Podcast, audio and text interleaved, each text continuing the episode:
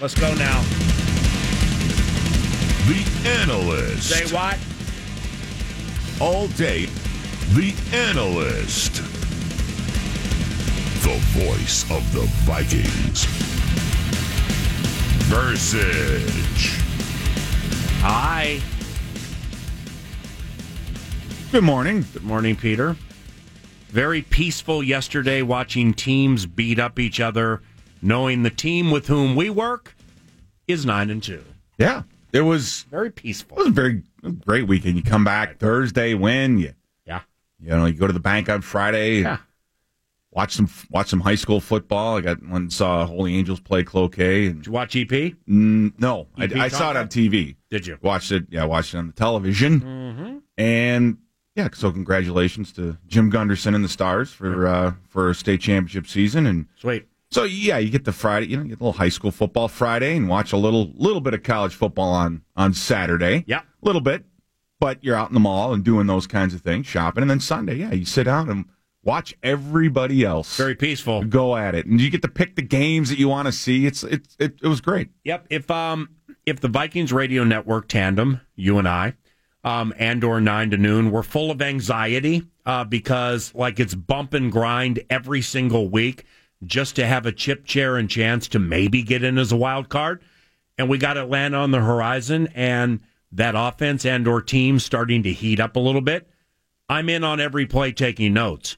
But like knowing Atlanta was going to beat Tampa, knowing Atlanta probably held out Devonta Freeman, knowing, you know what, with the concussion-related situation, we know we can beat Tampa without him. So let's just go ahead and freshen him a little bit for that purple and gold thing coming to town in a week. Mm-hmm. It's like, let's just rake leaves, man. Let's put up Christmas lights. Let's set up Christmas trees and the dressing and just check highlights and the ornaments and everything and just like kind of haphazardly watch it, which is pretty much how yesterday was. Oh yeah, and then you get to look at the wild card races and see who's got to beat whom to get into the playoffs. And we don't have to worry about refiguring that thing out every hour after the noon games. Oh my God, here we go, we gained a half a game, and then it is nice. You watch Atlanta's nickel blitz and not get home on Ryan Fitzpatrick, and you think to yourself, Zimmer's nickel would have gotten home. Yeah, he would have gotten there. We would have done X, Y, and Z. He would never have been that wide open. Okay, now this is cliched cart before proverbial horse-related terrorism. Feels like NFC title game at Lincoln Financial. Oh my gosh. Above average at that. But that's too far down the line, right? Yeah, I think so. That's a little too far. I think so. I do. Come on. I listen to Nordo's. I listen to Nordo's take, and I think that I'm not even talking about us. I'm talking about them, about Philly finishing the season. But you do look at their schedule and say, okay, they've hit the right teams at the right time, and a lot of what we say is luck. Who'd have thought the NFC East would be the disaster that it is right now between Dallas and the Giants? Right. You would have thought that division would have had a little bit more in Washington, a little bit more to give Philadelphia, but they really haven't. So that the NFC East is not up for grabs. NFC North, well, we've got that pretty much tied up. The NFC South is showing signs of life, but then New Orleans goes out and loses to a team we just beat. And you still have Atlanta and Carolina wins with what? They win with turnovers. Yep. They win with defense. Their offense and Cam Newton is not what it was, I don't think, even a year ago. So they're finding a way to win. Now that's a team and a staff that's doing a great job trying to figure out and finding ways to win, right? And then you spend a minute looking at the AFC, and the AFC West is a 6-5 proposition, sitting on top. Yep, just lost a couple games, and there aren't a lot of clear horses at the moment. But you still have to get through. You still have to get through the season. I think that for Philadelphia, the loss of their left tackle is a bigger deal. My tie is okay as they move down the road. Yeah, as they move down the road, I think anybody that you meet. You don't remember that name from last year? Hama and my tie. You said it 19 times during the game because you nailed it. Yeah, it's like if for whatever the reason, if we're calling a game and you can't get a hold of Brandon Manu Maliuna or Pisatino Isamoa, you'll just say the number.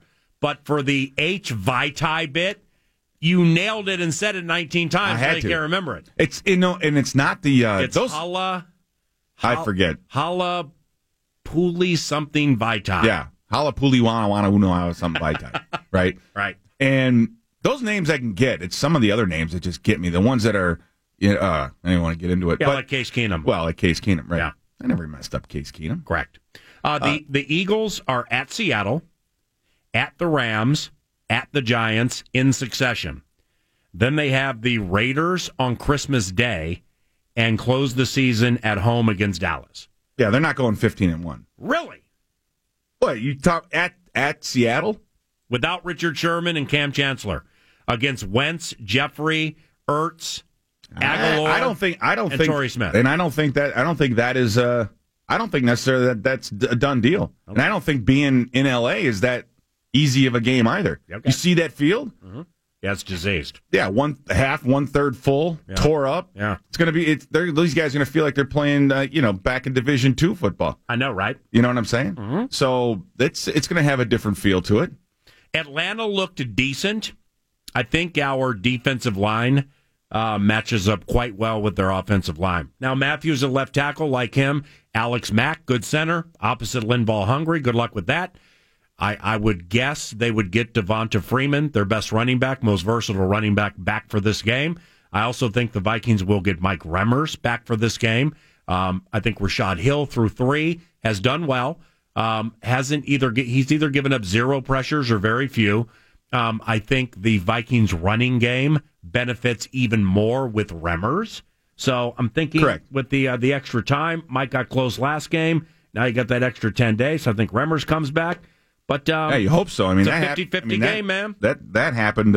His last game was in London, so you wonder how much... Early in the first quarter. Right, and you wonder how much conditioning and how far off the ball he's going to be with that. And it's going to take him a little bit to get back. But, yeah, we're getting healthy, believe it or not.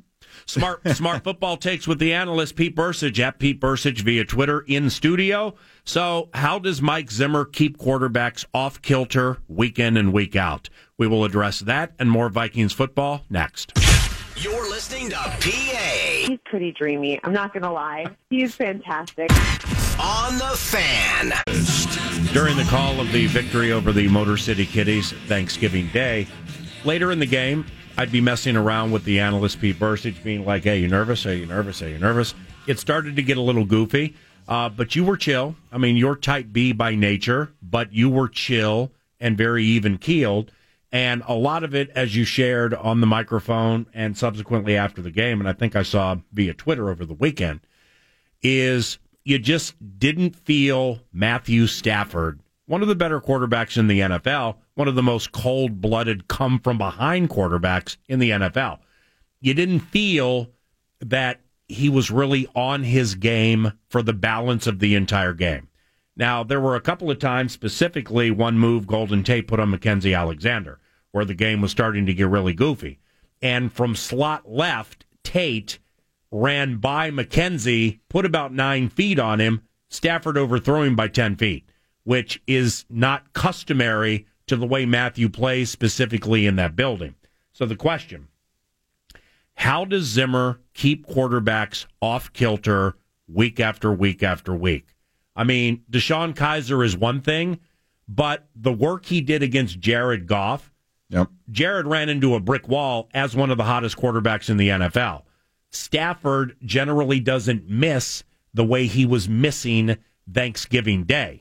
How does Zimmer do it? I think it depends. It depends on the offense, and I think depends a lot on the quarterback. I think what you saw versus Goff was mastering the timing, knowing that he'll hurry you to the line of scrimmage, but he's not going to snap the ball with 15 seconds left on the play clock. Yep. He's going to let it go down all the way down. So the safeties have to be patient. They have to keep their eyes on the play clock. They got to see what's going on in front of them, and you have to deliberately disguise, meaning you can't just like line up over here a few feet and then move somewhere. You have to disguise, you have to know where you're going to be so it looks like something else. Yeah. It's not as if he can look and say, well, this isn't right. Right? He has to look and think that he's getting one thing and he's not. Yep. So I think against the Rams for sure, that was a huge part of it. And that chess game, the shell game that went on before the snap. And I think after you watch the Rams for a while, you realize that Goff is really good down the field, in between the hash marks, around the middle of the field. And that's where the pressure needs to come from as well. get at him up the middle. Got it. And let him throw all the fancy quick stuff on the outside, and we'll rally and tackle it. But the not letting him, not tipping your cap per se before the ball snap. That's big, and that's a lot of the safeties, and some of it's the corners, but they make a lot of things look the same. The other thing that they do very well is they disrupt timing, meaning they're very physical, which is why we get a lot of holding, illegal contact, those kinds of penalties. And it's like, okay, we'll take a few of those so that your standard hitch route or your stop route the timing is going to be off. When you see a receiver make a break and the ball is either too soon or too late, that's the DB on the outside being physical. Yeah. We're as physical as you can be in this league in this day with our defensive backs on the outside. We don't let guys just free release. We don't let them just run up the field and then try to cover them. They're head up on these guys almost all the time.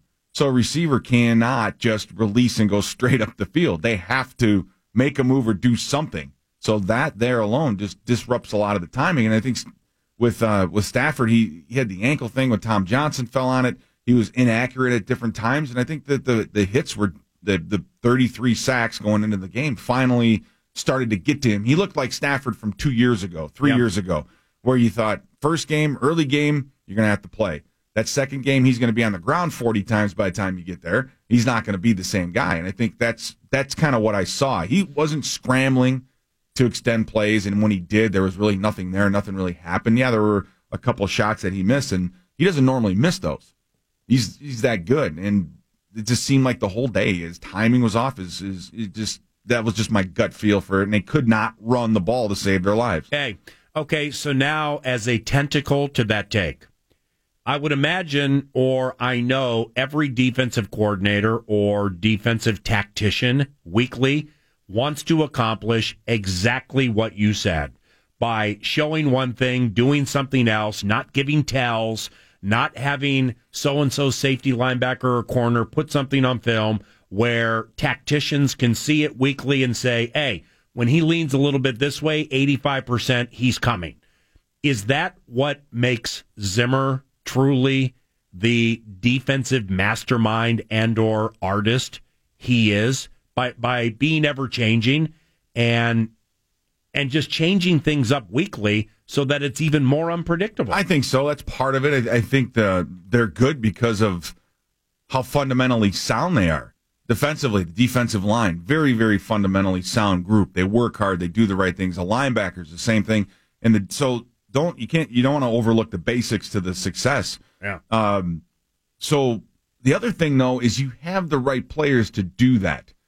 Because you take a look at Harrison Smith, and when he walks down and lines up on the line of scrimmage on the outside, you look at him and go, okay, he could blitz.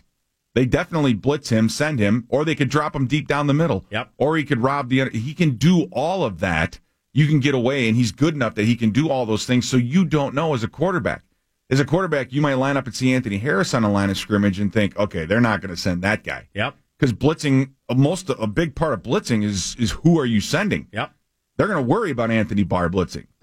Eric Kendricks has gotten home a lot more lately, and I think a lot of that is the fact that they're looking or they're not looking for him to blitz as much as they do Anthony Barr, right? Mm-hmm. So if you have, let's say for example, an Anthony Harris lines up there, you're going to think, okay, he's probably going to drop to the deep middle, But when it's Harrison Smith that you have given those looks, you have to respect that look. So that's another big part of it is having the right people, and then. Just from a four-man rush standpoint, you've got your problems on your two defensive ends to begin with. So when those guys start walking up in the middle and doing all those other things, what do you stop? What do you take care of? There are too many things. They can line up and make things look like too many things that they've done in the past. Yeah. So the offenses are just a little bit on their heels, saying, okay, am I getting this? Am I getting this? And they got to go to the sideline and look at it. Mm-hmm. So that it's a little bit of all of that. It's kind of like a magic mix, and then calling the right plays at the right time, and really, guys still have to do their job and make plays, which they do. So it's kind of a combo. It's a combo platter. It's not that simple, I don't think. Tell me if you think this is dumb and like being too particular, or if you think it matters. The analyst Pete Bercich in studio. I'd like to see, no matter the game, but I want to see it be I want it to be a crisply played game, not some clomp fest where case went pear shaped. The defense didn't look as good as it's supposed to look. Yet all of a sudden, late in the third, early in the fourth, we get hot. And now all of a sudden it's a close game. I want it to be a legitimate, crisply played game against a quality team like the Atlanta Falcons. Yep. Is it dumb to want to see Case Keenum and the offense down 4 points with 1:30 to go and 65 yards to get a TD to win it? Or down 2 or 3 and from the 15 or 20... you got to march down the field and put Forbath in a position to tie it. Simply because I'm like trying to construct this thing saying, okay, offense has gotten deep, offense has run well, offense has run rather explosively, defense sacks the quarterback, defense Xavier Rhodes won the game with a pick. We're doing a lot of things situationally that get you ready for the big time. Yeah. But the one thing we really have not seen is this quarterback and this offense having to come from behind very late to tie it or win it.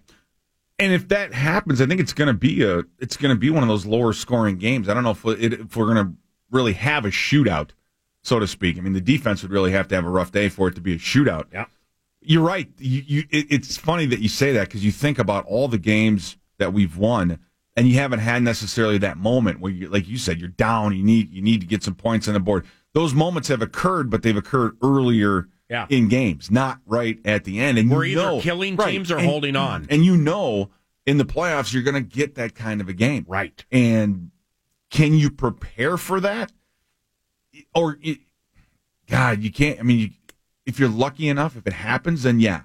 But, oh, my God, it's nice to see they just take care of business before that and not have to get to that point. But it would, I don't say – winning a game's fine. We'll take it no matter way. And if we're going to paint a picture and say this is how we want one to win, yeah, we'd love to see that happen. I'd love to see even a 2-minute drive right before the half because that's very similar as well. Yeah. But a two minute drive on the road, crowd noise, the whole thing to silence the crowd and to win a football game. I would hope it would be a 14-17-14 proposition instead of a 35-32. But yeah, you would like to see our offense have to do that. This will be the offseason A topic, and I don't really get into it much now because A, it's too hypothetical, B, it's too speculative. But once this whole thing's done, the Vikings have to figure out their 2018 quarterback situation. Keenum, Bridgewater, Bradford, all free agents. Maybe they'll sign Case and Teddy for next season.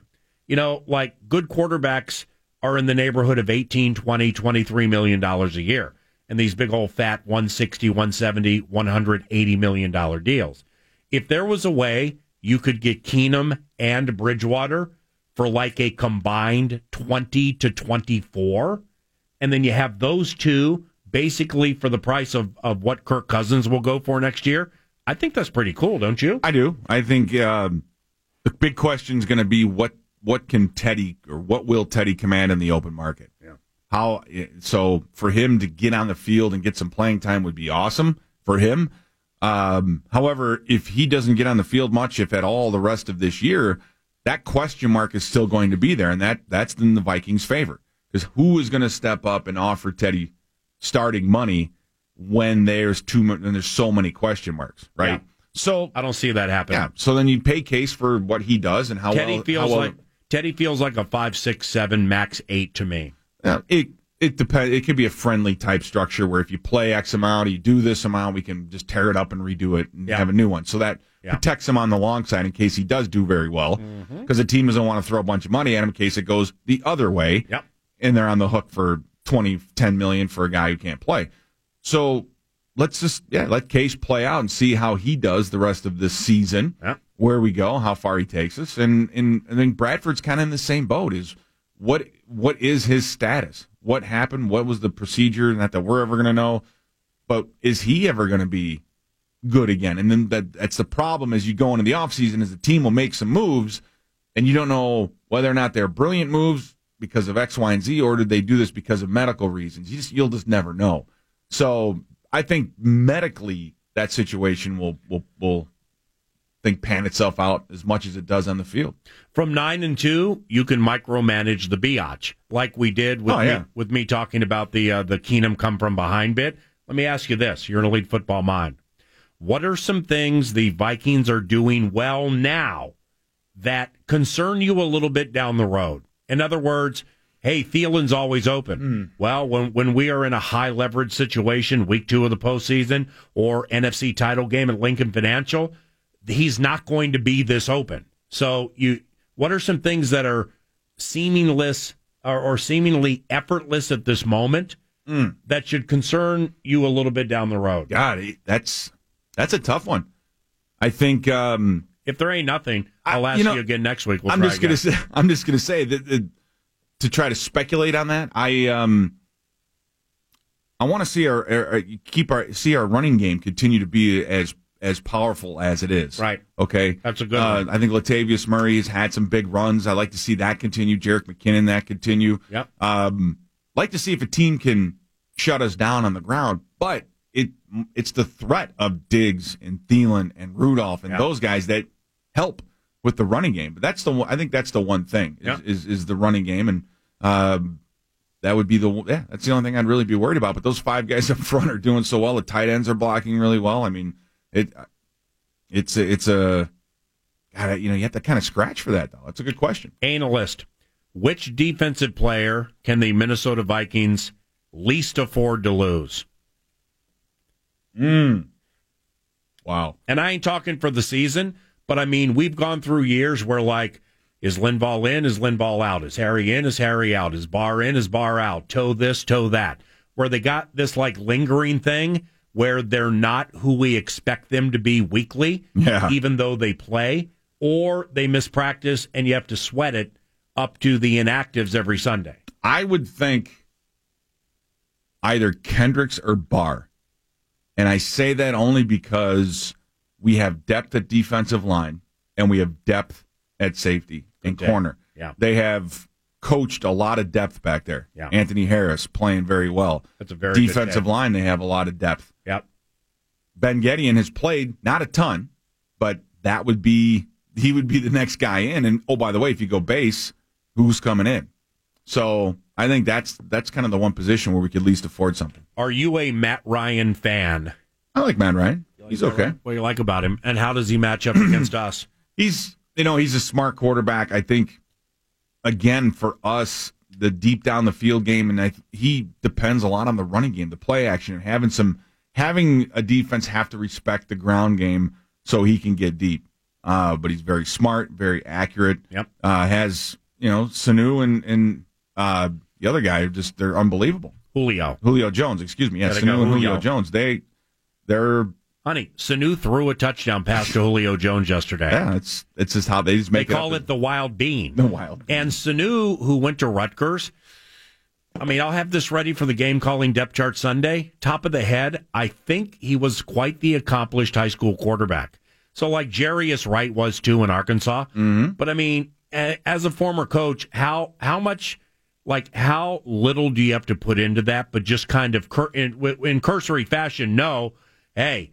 If Sanu's back there, he can throw the ball. Right. He was recruited to be a quarterback, then went to receiver. Hey, if Jarius Wright goes in motion and stops, I know he's been in the league 5, 6, 7 years, whatever it is, but he can throw the ball. Right. They do scout that. And I think the DB coaches spend more time on that than anyone. They want to know any running backs and receivers that can throw. Yeah.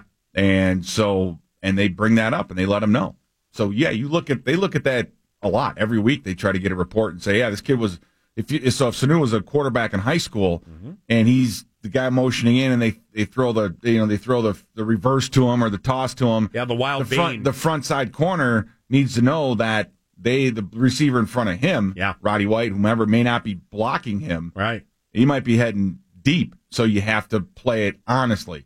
So those things happen. Running backs too. They want to know who can throw the football. If he's left-handed, if he's right-handed. Because if he's left-handed, they're going to throw it a toss to our right. Yeah, the other way. So all those things come into play. Last one.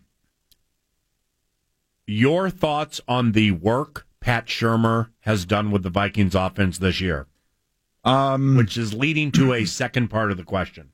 He's a fantastic job because of the balance that we get. He does it through.